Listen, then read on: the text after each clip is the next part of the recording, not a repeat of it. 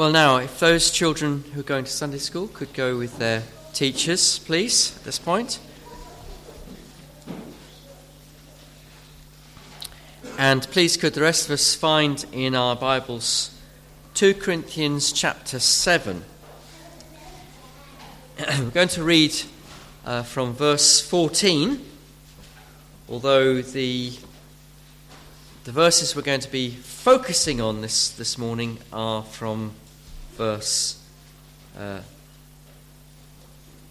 second half of verse 16 to chapter 7, verse 1. But we'll read from verse 14. So this is on page 1148 in the church Bibles. The Apostle Paul writes, do not be unequally yoked with unbelievers. For what partnership has righteousness with lawlessness? Or what fellowship has light with darkness? What accord has Christ with Belial? Or what portion does a believer share with an unbeliever? What agreement has the temple of God with idols? For we are the temple of the living God. As God has said, I will make my dwelling among them and walk among them. I will be their God, and they shall be my people. Therefore, go out from their midst and be separate from them, says the Lord, and touch no unclean thing. Then I will welcome you, and I will be a father to you, and you shall be sons and daughters to me, says the Lord Almighty. So please do keep your uh, Bible open and uh, we'll just now t- come to God in prayer. Let's pray.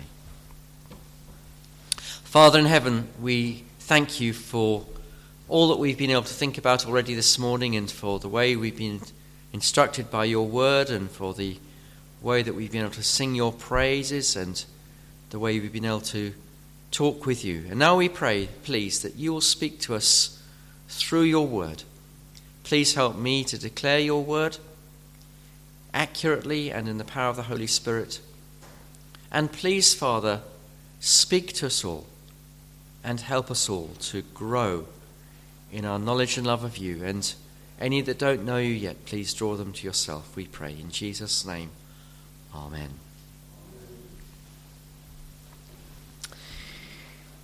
In the verses that we're thinking about today, we're thinking about verses four, uh, second half of verse 16 through to um, chapter 7 and verse 1, uh, the Apostle Paul speaks about the blessings which God promises to those who obey his call not to enter into wrong partnerships with those who are unbelievers.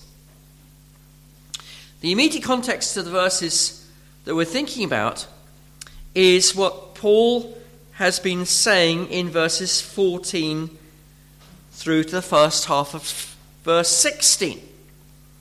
In these verses, he's been saying to the believers that they should not be unequally yoked with those who are not believers. In other words, they should not enter into a partnership with those who do not belong to Christ.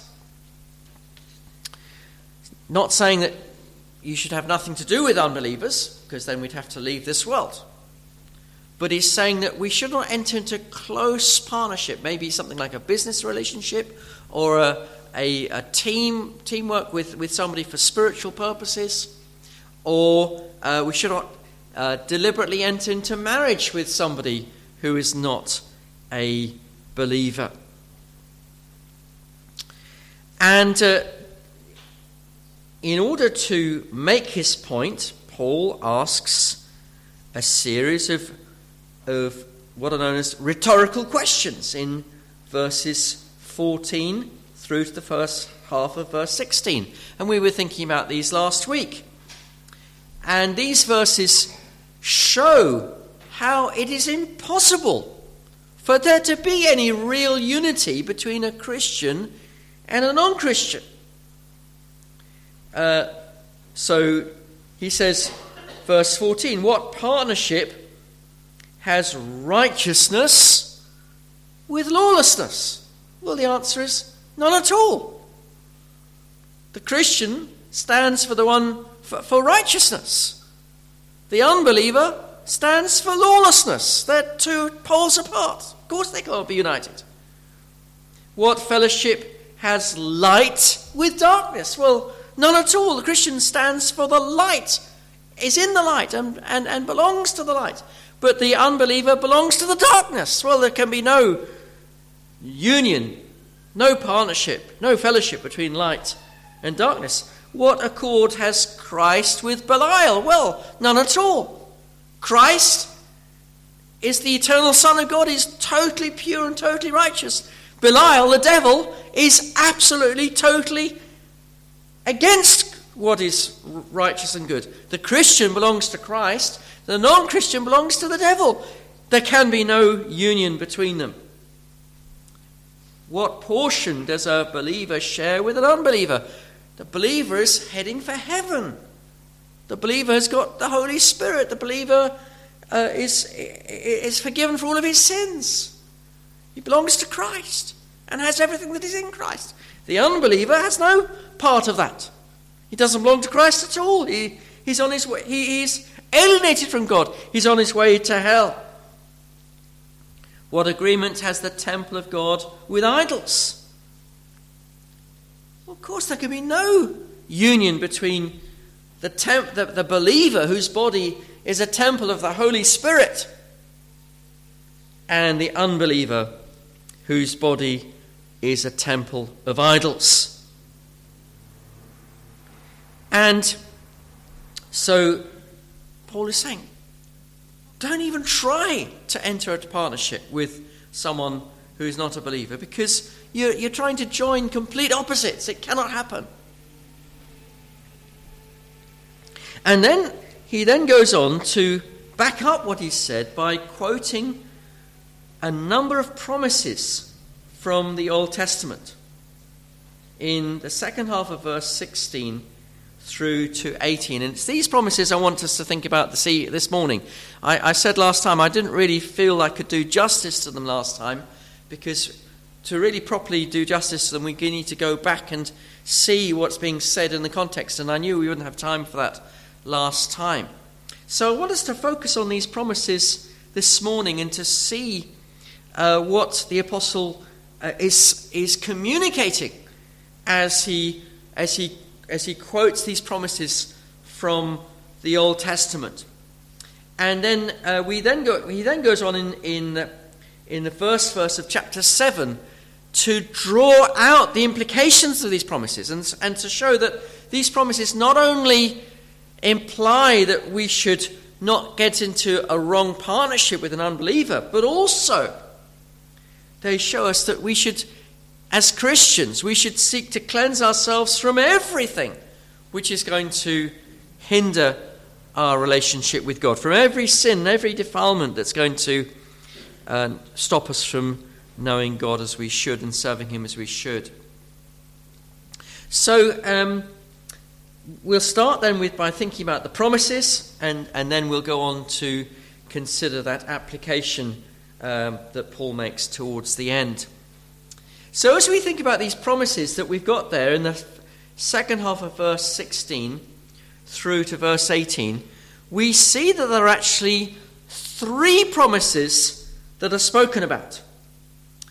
First of all, God promises that He will.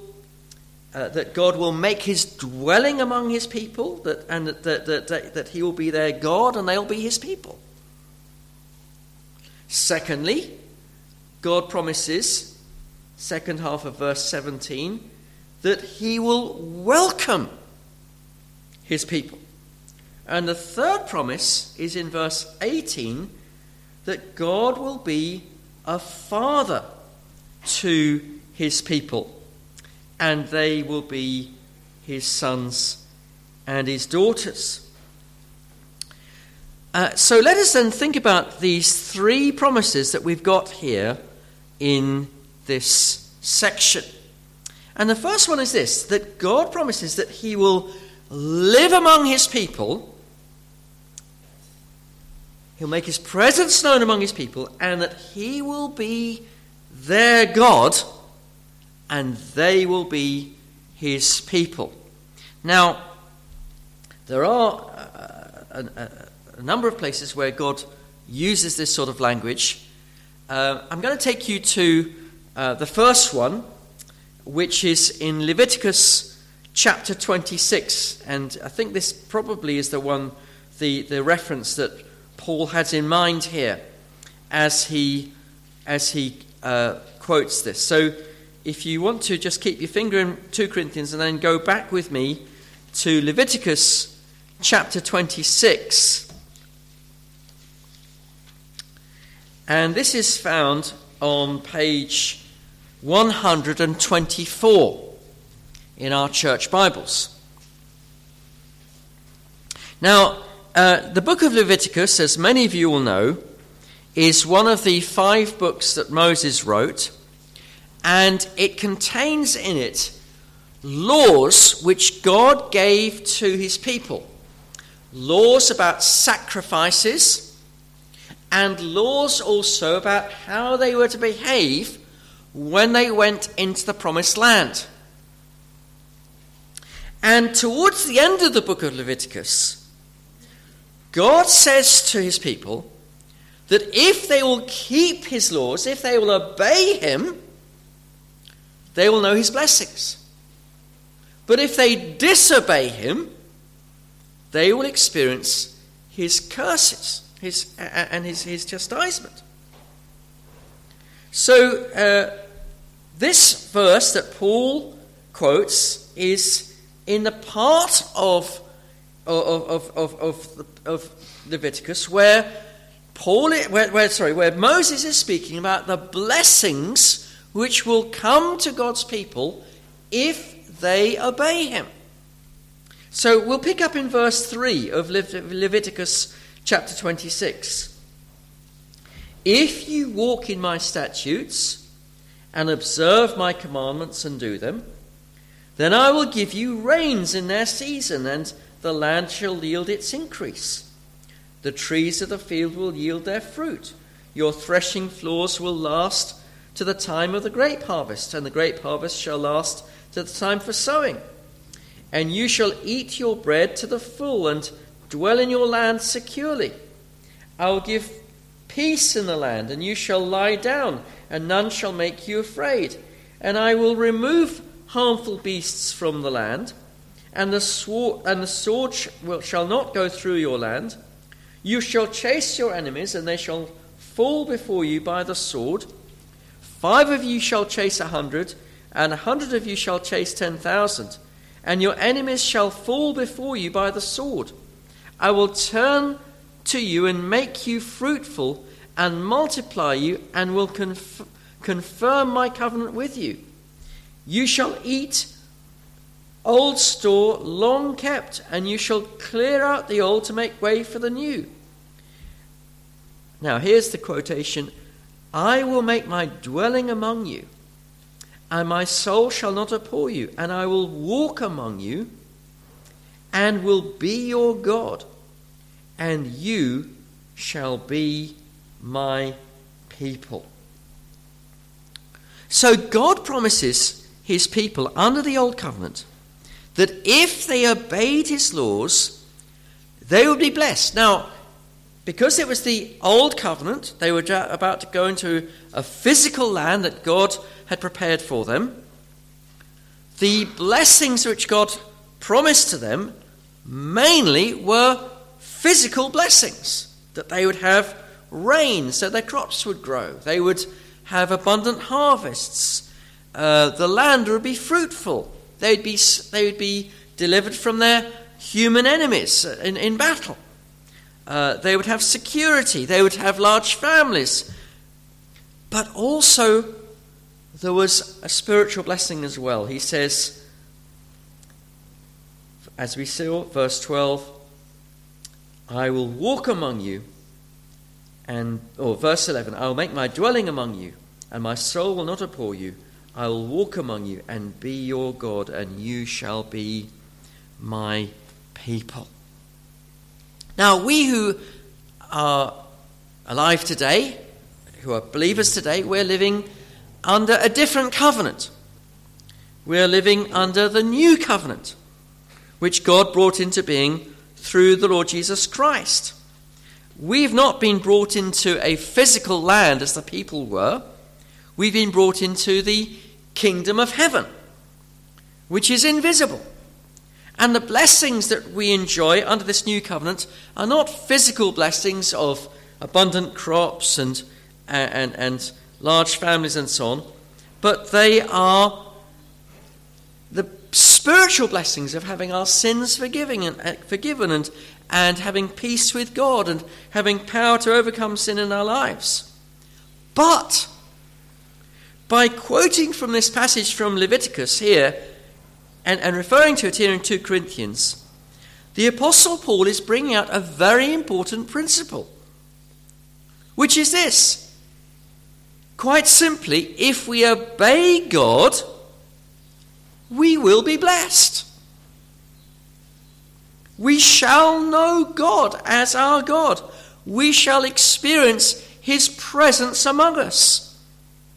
We shall be His people.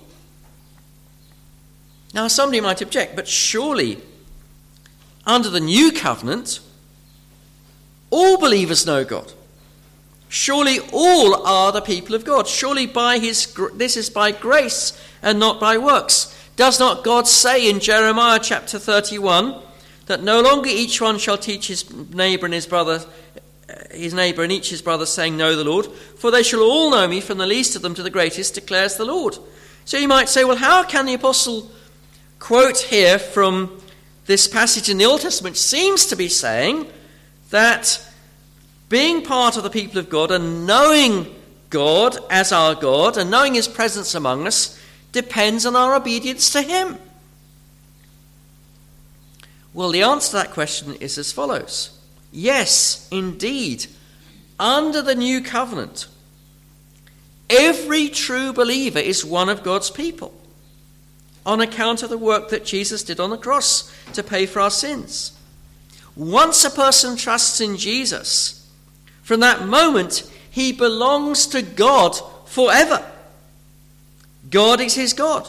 But we also know from the scripture and from our experience that if we backslide and if we allow sin to come into our lives, we're not going to know the Lord with the same closeness that we would have known him if we had obeyed him. If we allow sin to take root in our lives, that sin will come between us and God as a barrier and stop us from experiencing closeness with Him. Um, now, this is taught in a number of places in the Bible, and I, and I think it might be helpful if I also show you uh, James chapter 4 because this, I think, brings out this point very clearly. In James chapter, James chapter 4, we're back in the New Testament now. Um,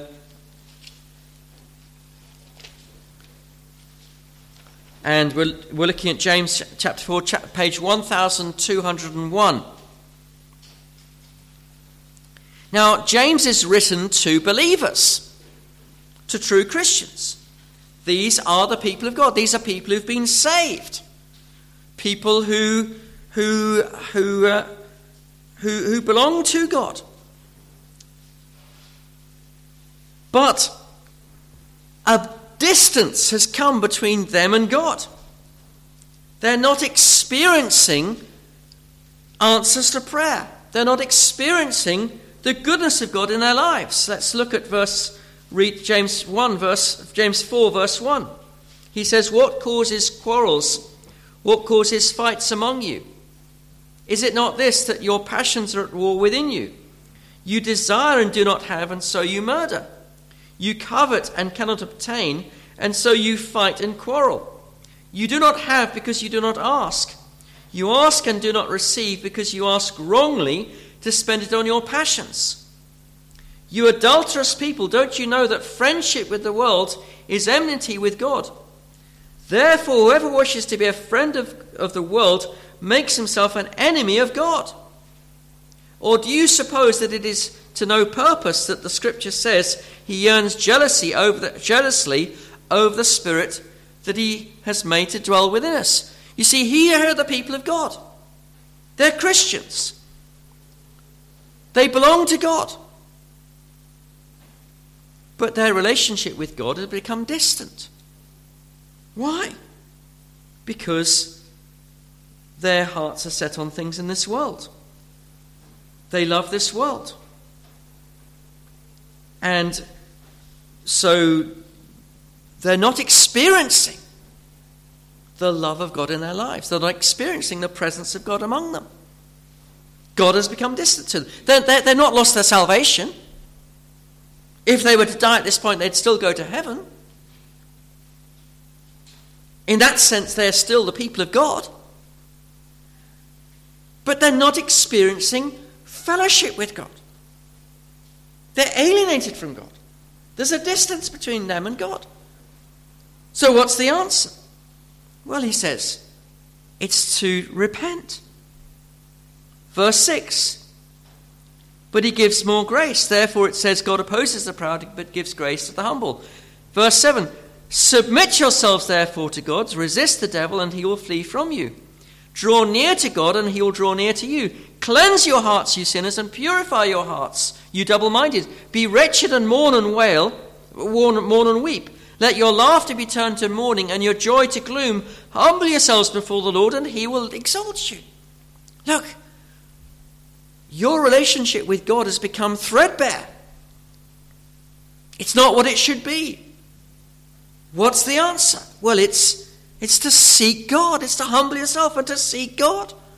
To turn from your sin. To turn from the way, ways in which you've, you've allowed other things to, to crowd out your relationship with God. Now, probably many of us who are in this room this morning will know this from experience. Any of us who've been Christians for any length of time probably many of us will have gone through periods of backsliding. Been Christians, yes. God has still been our God, yes. We still belong to Him, yes, in that sense. But have we known God really dwelling with us? Have we really known fellowship with God in those periods of backsliding? Have we really had that intimate relationship with God? during that period? Answer no. Because the sin that has come into our lives has caused that barrier between God and us to, to, to, to come in. We've not known that fellowship, that intimacy with God. And that's only ended for us when we backslidden. It's only ended for us when we have turned from that sin and got right with God afresh. And so, as we come back to uh, 2 Corinthians, I think this, this sheds light on what Paul is saying here. He says, quoting from Leviticus, this promise I will make my dwelling among them and walk among them, I will be their God, and they shall be my people. There is this promise, but it is this promise to those who will obey God. Only then will they really know this, this God dwelling in them. Only then will they really know what it is to be the people of God and having that fellowship with God. Now, then we come on to the second uh, promise in, in uh, 2 Corinthians. So, if you've lost the page number, it's page 1148. The second promise is, is in verse 17. And this is very explicitly linked to uh, uh, an exhortation. Therefore, he says, Go out from their midst and be separate from them, says the Lord, and touch no unclean thing. Then I will welcome you. Now, what is this? Where is this uh, a quotation from? Well, it seems that this is a quotation from Isaiah chapter 52, and perhaps you'd like to look at that now. Isaiah 52. And this is on page uh, 728. Now, this comes from a much later period in the history of Israel. Leviticus was written before the people of Israel went into the promised land. Isaiah comes from the end of the period when the people of Israel were in the, in the land, and we were just about to, the, the people of Judah was about to be exiled. In fact, what had happened was that the, the, the, the people of God had been split into two because of the sin of Solomon, and the northern kingdom of Israel had already been conquered by the Assyrians, and, and they'd already been taken into exile. So you've just got the southern kingdom of Judah and as, I, as Isaiah was writing, that southern kingdom of Judah was itself about to be taken away. And the second half of Isaiah is anticipating that, that exile and saying what God would say once the people were in exile. They were going to be taken away to Babylon, and God would then promise to them a period of, of, of, of, of, blessing to them. He would bring them back to himself. And uh, he would restore uh, Zion, which is Jerusalem. He would restore it to what had been before. In fact, he would, he would make it better than it was before. And so uh, God promises a time of great blessing to, to his people uh, in the future. But then he has these words, verse 11, uh, which, which would be addressed to those who are in Babylon. He says, Depart, depart, go out from there, touch no unclean thing, go out from the midst of her, and purify yourselves, you who bear the vessels of the Lord. So here is this, this, this command that the people should leave the, the ungodly nation where they'd been, where they, to which they'd been exiled, and they should come back to the promised land. They should separate themselves from those who did not belong to God. Now, Paul quotes that, uh, that, that, that, that verse from, from Isaiah telling the people to depart but then he adds something else. He adds that if they will do that, they will experience the welcome of God. Now, where's that from? Well, that actually is from, it seems, from Ezekiel chapter 40, chapter 21 and verse 40. Uh, so, Ezekiel chapter 20 And uh, in verse uh, 41, God promises his people, page 840, as a pleasing aroma, I will accept you when I bring you out from the peoples and gather you out of the countries where you have been scattered. And I will manifest my holiness among you in the sight of the nations.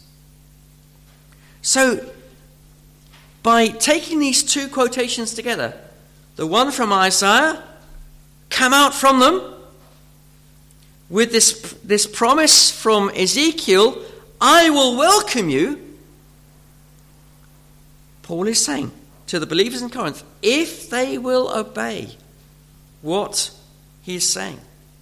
If they will obey this command not to be unequally yoked with unbelievers, if they will separate themselves from those who are not true believers, they would be welcomed by God.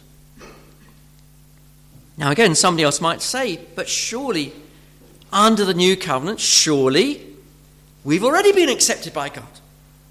Surely we were made right with God through the blood of Christ. And the answer, of course, is yes, indeed.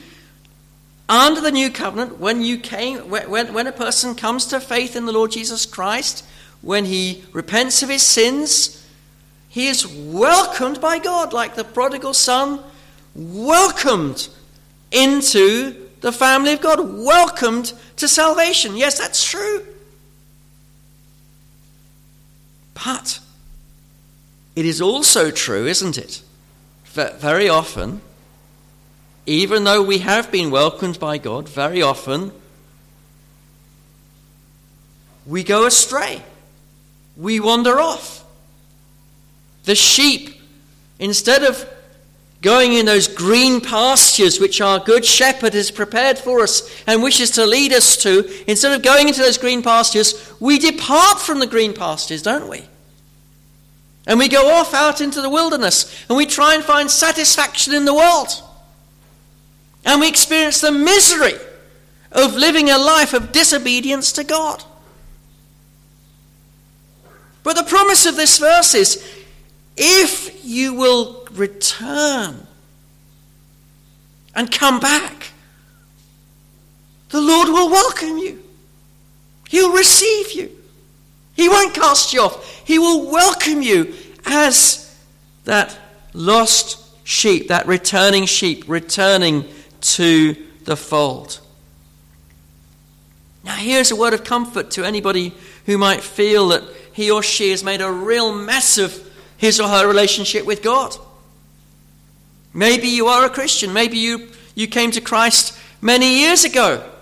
But you've had years and years in the wilderness. You've been far from the Lord, and you've got involved in some wrong relationship which you should never got involved with, or some other sin that you got that should never got involved with. And this has led you way, way, way into sin and idolatry and, and all sorts of things that you should never got involved with as a Christian.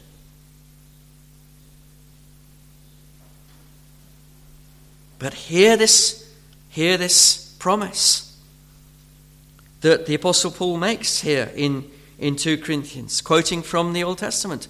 Therefore, go out from their midst and be separate from them, says the Lord. Touch no unclean thing, and I will welcome you. I'll have you back. Yes, you've been disobedient. Yes, you've gone far away as a Christian, but come back, and I'll welcome you. I'll receive you. I'll bless you. In in, um, in Joel, isn't there, there's a beautiful saying is, I will restore to you the years that the locusts have eaten. There have been all those years you've been out in the wilderness. You've, you've, you've, the devil has ravaged your life. The locusts of sin have brought ruin to your life. But God will restore you.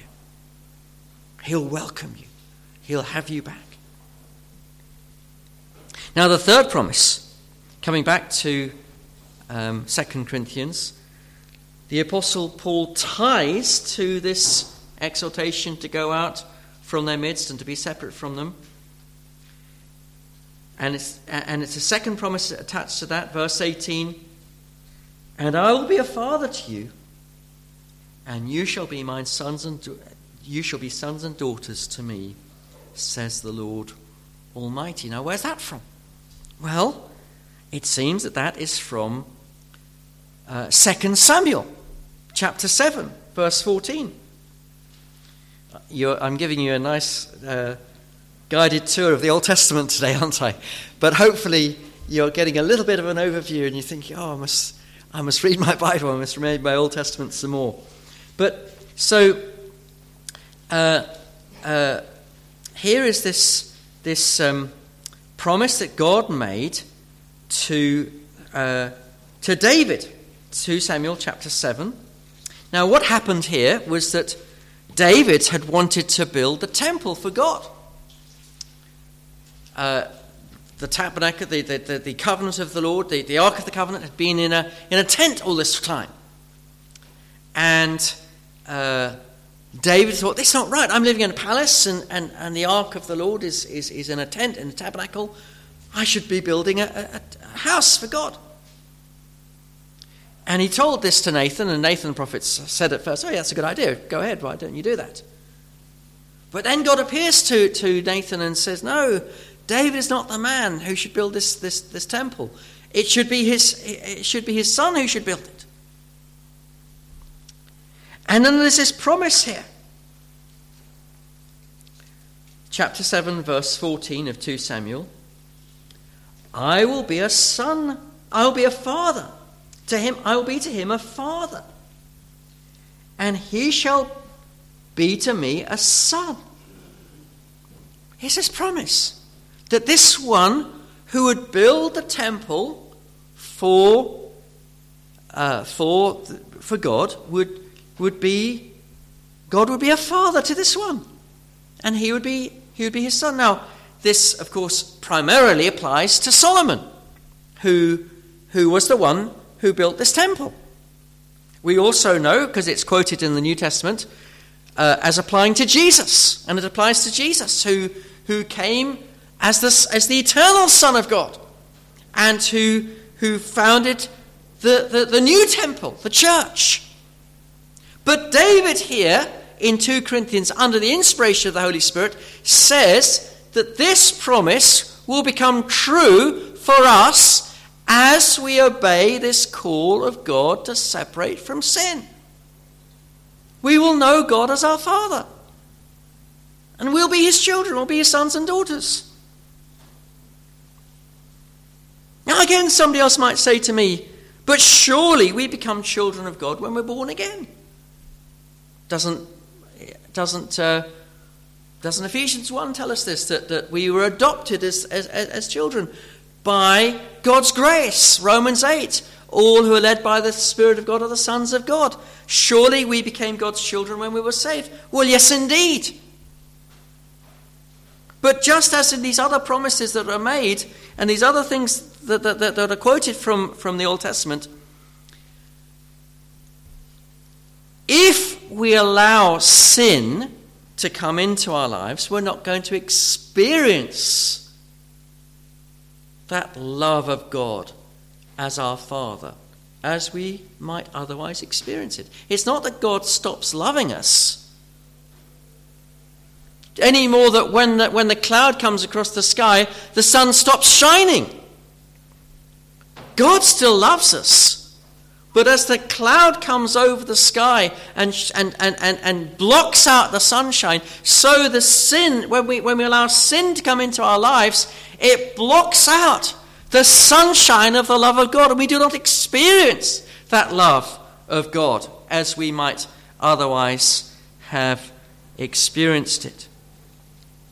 Now, some of us have experienced this uh, in terms of natural relationships with, with a human father. For some of us, I know some, some have had no human father that they know of. And some, they've had a father who's been abusive to them, and it's, it's, they, they don't know anything of this. But, but for some, they've had a loving relationship with their father. They've known that the father, their father loves them. But when they have done something to displease the fa- their father, that has damaged the relationship. The father has become hurt. And there isn't that closeness for a period of time until the child says, I'm sorry, Dad. And then that relationship is, is healed and restored. And so it is with, with, with us with God. When we sin, we don't stop being the children of God. We're still His children in that sense, but we do not know His love as, his, as our Father. There is that, that barrier that comes between us until we repent of our sin and, and, then, and then we experience His love afresh. And so then, coming back then to 2 Corinthians, we see that the apostle quotes these, these, um,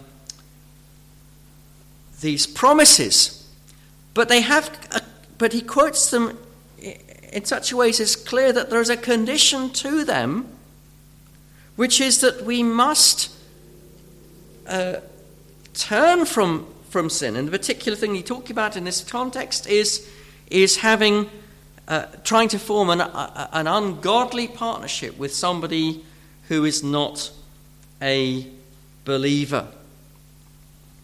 Now, here surely is a great encouragement to anybody who is perhaps being tempted, perhaps at this very moment. There might be somebody in this congregation, or maybe somebody who's listening, who is dallying with a wrong relationship, perhaps flirting with some, some wrong relationship that you should not really be getting into. And perhaps you're really sorely tempted. You think, oh, this, this young lady or this, this young man, oh, he's so attractive, he seems so nice, and I so really want to be married, and, and oh, it would be so hurtful for me, so painful for me to give up this relationship. But hear what the apostle is saying here. If you will obey God in this area, you will have something far better than marriage can ever be. You will have the, the blessing of knowing God living in you, His very presence in your soul. The blessing of being of knowing that God is your God. The blessing of being welcomed by God's embrace. The blessing of knowing God as your Father. So if you are, if the devil is coming to you and he's saying to you, oh, look, here's this lovely relationship for you. Here's the, can't you see how nice this will be for you? Hear what the apostle is saying and know there's something far, far better, which is the knowledge of God. And that applies not only to human, you know, boyfriend girlfriend relationships, but also other partnerships as well. Maybe you're being tempted by some business partnership. Oh, you can make loads of money. But far better than making loads of money through some wrong partnership with an unbeliever you can have the blessing of knowing God. Or whatever other partnership you might be tempted towards.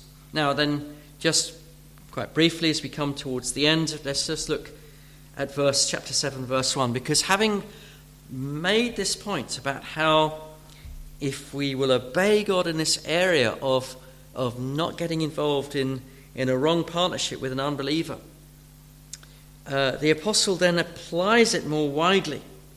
He says, chapter 7, verse 1 Since we have these promises, beloved, let us cleanse ourselves from every defilement of body and spirit, bringing holiness to completion in the fear of God. So he's been talking about the danger of a wrong relationship, but now he says, he applies it more widely. He says, Look, we've got these wonderful promises that if we will obey God, we will we will know this God's dwelling among us. We'll know God as our God. We'll be his people.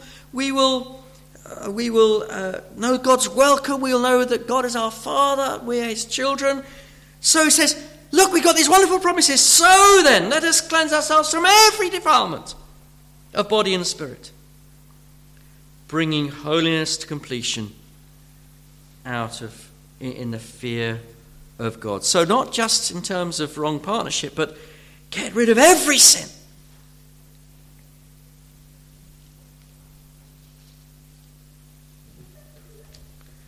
See, some Christians push the doctrine, what we call the doctrine of justification by faith alone, to a wrong extreme, I don't know if that's the right word, a wrong logical conclusion. They say, oh, well, As Christians, we're justified. As we, once we trust in Jesus, we're justified before God. We're counted as though we've never sinned. We're righteous in God's sight. He looks upon us as being completely free from sin. And therefore, there's no danger at all of us going to hell. Now, all those things are completely true. And you've heard me preach them many, many times. I'm sure if you've been coming to the church for any length of time. But the wrong logical extrapolation from that is to say that if you sin as a Christian, God is unaware of it. Or if you sin as a Christian, it does nothing to your relationship with God, doesn't harm you. That's not right. That's completely contradicted by this passage and many other passages. If you sin, it's bad for you. Very bad for you. Now, I'm going to use a big word it's the word called, which is antinomianism. That's an error, and I'll tell you what it is. It's anti against, nomos, which is law, anti law. So this teaching, antinomianism, is incredibly widespread in our generation. There are lots and lots of Christians who talk about the unconditional love of God, which is true. God's love is unconditional. They talk about justification by faith alone, which we are justified. But then they say, so it doesn't matter how you live at all as a Christian, it has no impact upon you. And they, they, they say, well, there's no point in really trying to be holy because you've got no chance. You're just going to be sinful anyway for the rest of your life. So there's no point even trying to be holy. And you're just going to have to just reconcile yourself to being a sinner for the rest of your life, and then you'll become holy in that instant when you die. No. That's not the teaching of Scripture. I read earlier from 2 Peter. I won't turn you there again because we went through it at the beginning of the passage of service. The teaching of Scripture is you can overcome sin and you must overcome sin as a Christian.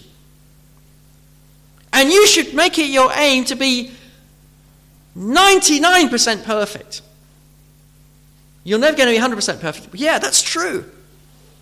But don't be satisfied with anything less than perfection. That should be the goal as a Christian. Don't, don't reconcile yourself to being a sinner. That's what so many Christians do in our present time. They say, oh, well, yeah, of course, we're all sinners. Yeah, yeah, I know. Yeah, oh, I've got a terrible temper. I know I've got a terrible temper. Oh, I've got, oh, I'm very greedy. Yeah, yeah, very lustful. Yeah, very proud. Yeah, yeah, yeah. I do all these things all the time. As if it doesn't matter. It does matter. Very much. And it's really bad for you if you allow sin to creep up on you and to overtake you. And so, what Paul is saying here look, you've got these promises of great, tremendous blessing which will come to you, which you will experience if you will obey God. Wonderful blessings. But you need to do what you need to do to, to experience those blessings properly, which is to obey God.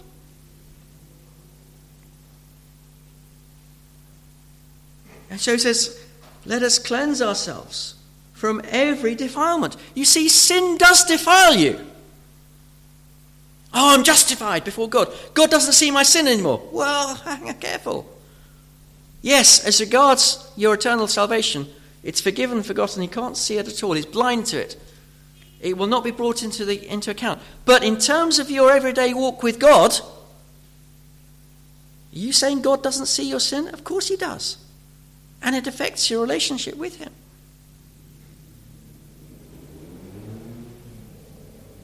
It defiles you. Those times when you secretly go on your computer and look at things you shouldn't look at, it defiles you. God knows about these things. And your conscience, you know, in your conscience, you're defiled as well.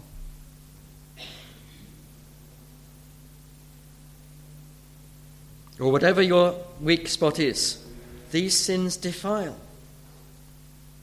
That secret greed, that secret lust, that secret idolatry. It defiles you. It messes you up. That bad temper, that grumpiness, whatever it is, it, it messes you, it defiles you. It's a ruin for your life. And Paul says, Let us cleanse ourselves from every defilement of body and spirit, bringing holiness to completion in the fear of God. Now, here we have this fear of God again. We had it, didn't we, back in chapter 5 and verse, verse 10. Therefore, knowing, verse 11, therefore, knowing the fear of the Lord, we persuade others. Well, here it is again. Let us bring, uh, bring holiness to completion in the fear of the Lord. You say, well, what have I got to be afraid of if I'm a Christian? What have I got to be afraid of if I'm going to heaven? Ah, I'm not going to be sent to hell. No, you're not. But if you don't walk with the Lord, you're not going to know that presence of God, which you might have known. You're not going to know really properly that you're one of God's people. You're not going to experience the welcome of God, the, the sunshine of His warm embrace. You're not going to know properly God as your Father. There's going to be that awkwardness, that, that distance in your relationship with your Father. Doesn't that that should keep you awake at night? The thought that I'm not going to know God as I might have known him, that should concern us. Okay, you're not going to be struck down in hell, but you're not going to know what you might have known. Quite apart from the more severe disciplines that God might bring, as talked about in 1 Corinthians 11, about you know, how God can take our health from us and how, how we can even cause us to die prematurely, should He so choose. But even leaving that to one side, the thought that we might not know God as we might have known Him, that should concern us. I ask you, if you're a Christian, does it concern you? Does your relationship with God, this strength, you know, does it worry you that you don't know God as much as you might? It should do. There should be that fear in that sense. And I say it to challenge myself.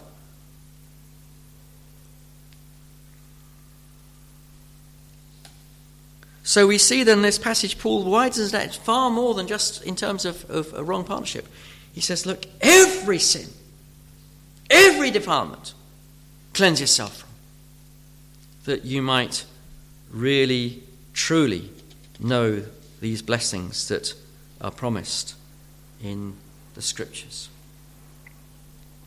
Now, of course, I, I'm been speaking to us assuming that we are Christians, but maybe, of course, one thing you must ask yourself if, if, if, if there's not much fear of God in your heart and and not much overcoming of sin in your heart, you must ask yourself, Have I ever been born again? Maybe you're not, not even saved. Maybe you need to come to Christ urgently for salvation and call upon his name. Oh God, I've never really known you. Come to him. Don't put it off. One day in sin outside of the salvation of Christ is a lost day, and it's a day which could result in eternal destruction. You can't afford to wait. Come to Him quickly so that you might be saved. Well, may God bless His word to our souls and may we apply it to us. Let's have a few moments of quiet where we can seek the Lord and then we'll sing our final hymn.